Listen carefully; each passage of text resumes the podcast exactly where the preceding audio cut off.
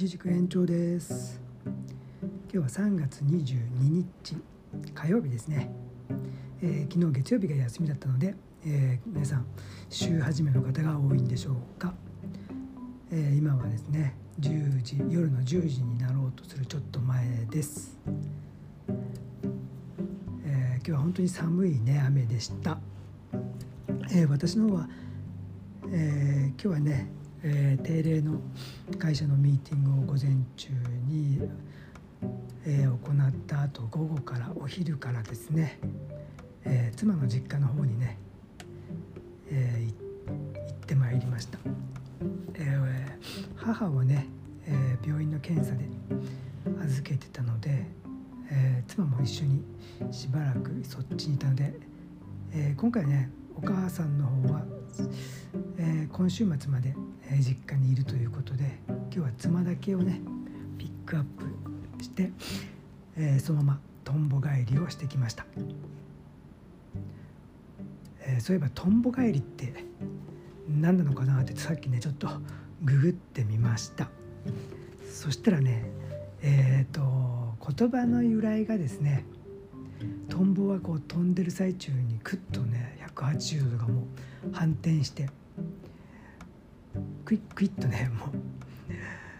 えー、クイックに逆方向に飛んだりするっていうそこからね言葉が起源があるようです。なのでとんぼ返りの帰りは、えー、帰宅するの帰るじゃなくてね、えー、返信封筒とか返す返信とかのね、えー、ひっくり返すそっちの方の漢字を使いますので皆さんも注意してください、えー、それとですねとんぼ返りと日帰りの違いっていうのもね書いてあったんですけどもとんぼ返りっていうのはもう行ったらすぐ、えー、慌ただしくすぐ戻ってくることという意味を込めているそうで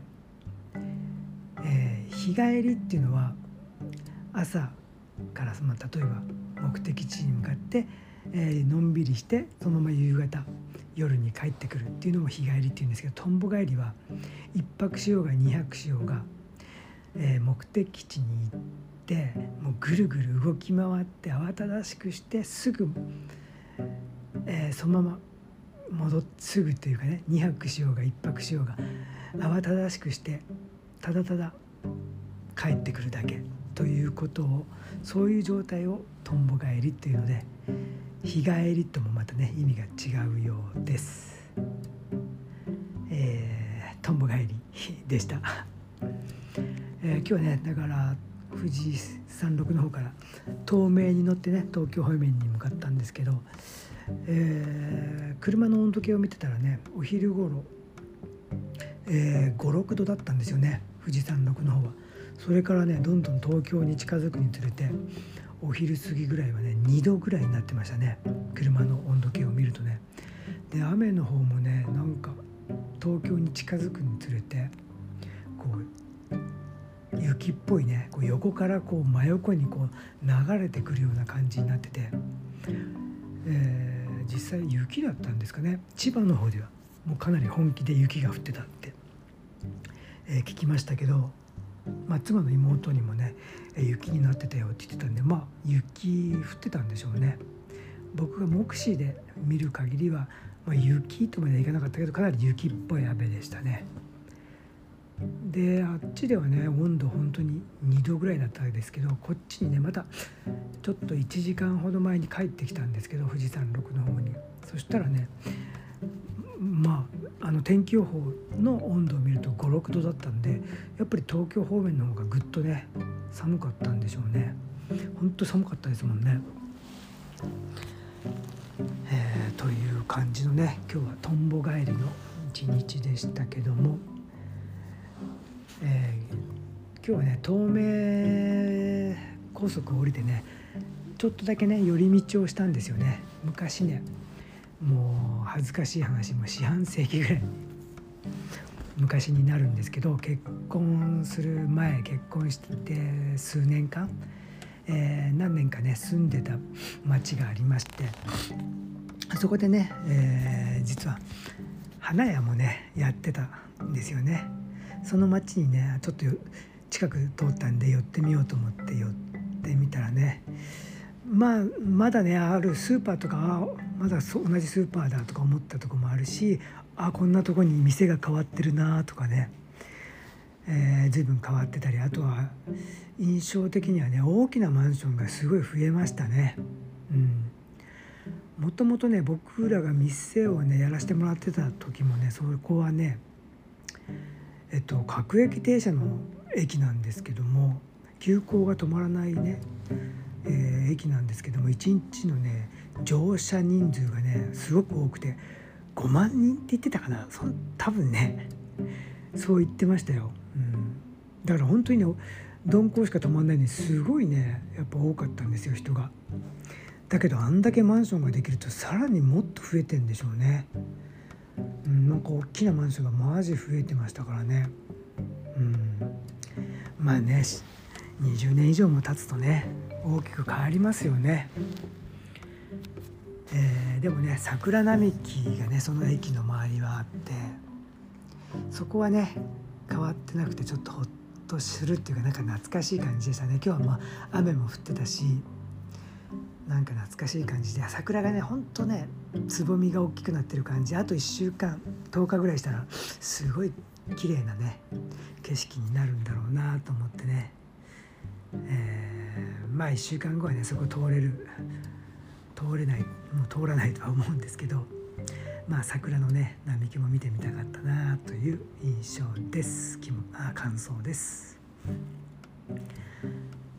えー、という感じででも今日はねあの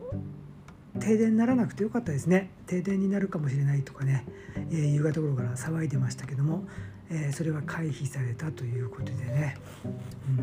うん、なんかねじゃあ原発やればいいじゃんっていう話も聞くんですけど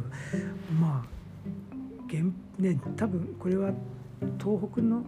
あれでしょ福島なんか福島かなんか火力発電がねこの前の大地震で止まってるからこういう騒ぎにもなってるっていう感じなんですけども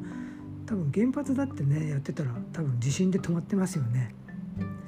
多分同じ結果だと思うんでね、えー、私はね原発稼働というか原発をななくすべきだとはね思ってます。ね、それでねちゃんと電力がま叶えるかってなるとじゃあどういう方法があるのかっていうとね実際太陽光発電ね今日みたいな冬雨だと全滅ですし何の役にも立たないんでね本当にじゃあどうするのかって言われるとちょっと私はその辺ちょっと、えー、不勉強で答えがわからないんですけども、えー、一つ言えるのはねあの地方に、えー、田舎の方にね大きい発電所をね作って遠距離をね、えー、電力をちょっとこう少しずつ何て言うの？電力やっぱり遠くに運ぶと落ちますよね。そのパワーがね。それよりはやっぱりもうちょっとちっちゃく分散させてやったらいいんじゃないかなという気持ちもあるんですけどそれはどうなんでしょう？ちょっと僕も本当に、えー、その辺の知識がないので本当のことのね確信が分かんないんですけどもどうなんでしょうか。えー、まあ何よりねあの停電にならなくてよかったですけど明日もねまあまあぼちぼち寒いみたいなんでねどうなるのことやらって感じですけども。えー、まあ今日はね令和富士日記としては私の行動としてはそんな感じでしたかねあとはねまだ今日もまた、えー、自分の車で給油したんですけど大体ねあの最近はちょっと備蓄備蓄っていう気持ちもあるんで早め早めにね、まあ、地震とか富士山の噴火とかもね、えー、うっすら想定はしてますのでなるべく、えー、エンプティーになる前に早め早めに給油ね半分、えー、ガソリンタンク半分ぐらいになると給油給油って心がけてはいるんですけど今日はねちょっと割とロングドライブが続いてたんで割とエンプティ近くで入れたんですけど、えー、万万超えでしたねやっぱり。恐ろしいですね1回の給油で。万超えはね、えー、昨年末にね、えー、長年乗ってたえー、ドイツ車小型のね、えー、ドイツ車ちっちゃいね、えー、車、まあ、気に入って乗ってたんですけどまあ十何年経ってそろそろねボロも出始めて割と、え、お金が今後かかりそうな気配がしてきたので、えー、それよりもさらにね古いちょっと四駆に変えたんですよね。えー、それもねしかもかなりの高排気量で 燃費めっちゃ悪いんですよ。それがねでもまあ国産なんでねあのー、まだ全然修理コストはねとかそういうメンテナンスコストはかからなそうなんですけど何しろ燃費がね恐ろしく悪いんですよね。えっとねちょっとお恥ずかしい話に